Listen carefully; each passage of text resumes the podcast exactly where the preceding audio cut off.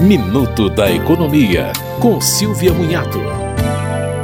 A Agência Nacional de Aviação Civil informou que o preço médio do bilhete aéreo nacional em agosto foi de R$ 687,82, o que corresponde a uma alta de 34,7% em relação a agosto de 2019, antes da pandemia de Covid-19. O preço do querosene de aviação no período subiu quase 170%.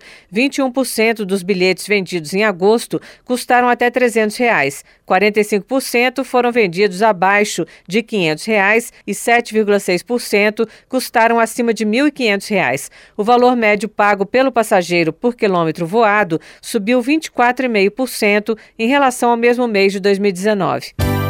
Você ouviu Minuto da Economia, com Silvia Munhato.